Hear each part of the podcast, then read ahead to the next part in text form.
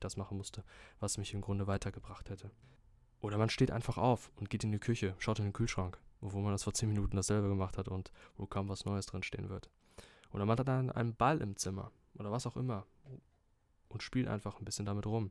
Das sind einfach die Dinge, die wir sonst ohne kognitive Anstrengung machen. Das Gute ist, wie ich es eingangs bereits schon erwähnt habe, du kannst die Lanz leicht erkennen, indem du bei ungeliebten oder herausfordernden Tätigkeiten merkst, dass dein Gehirn bzw. eben deine Gedanken in eine bestimmte andere Richtung gehen. Dieses unterbewusste Muster musst du dir ins Bewusstsein holen und erkennbar machen, sodass du aktiv dagegen steuern kannst. Wie gesagt, wirklich das Bewusstmachen reicht schon in den häufigsten Fällen, um wirklich zu merken, okay, das ist jetzt eine Ablenkung und die möchte ich jetzt aktiv beseitigen. Das ist am Anfang relativ schwer, aber entwickelt, wie gesagt, eine Eigendynamik und dann wird es sukzessive einfacher. Das kann man auch leicht mit Pausen verwechseln. Also man macht ja immer wieder Pausen zwischen Tätigkeiten und das sind ja auch dann im Grunde ablenkende Dinge. Jedoch diese sind wichtig, essentiell, um auf andere Gedanken zu kommen und um wieder frisch an die Aufgabe ranzugehen.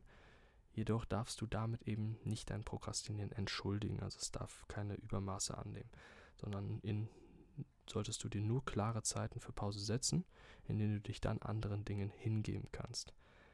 Ein Tipp dafür, bewegen, etwas trinken, etwas gesundes essen, sowie einfach nur die Gedanken schweifen lassen oder aus dem Fenster schauen. Speziell das letzte hat einen großen Vorteil, nämlich so kannst du das Unterbewusstsein zu deinem Vorteil nutzen, beziehungsweise es dir dahingehend erziehen. Zum Unterbewusstsein werde ich speziell noch eine sehr ausführliche Folge machen.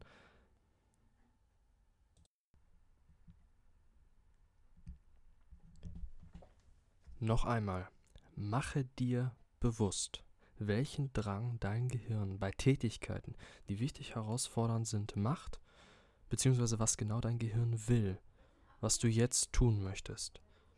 Nur so kannst du für dich passend reagieren und bist nicht Spielball deines Unterbewusstseins. Hör das erneut. Ich freue mich riesig, dass du diese Folge von MWC gehört hast.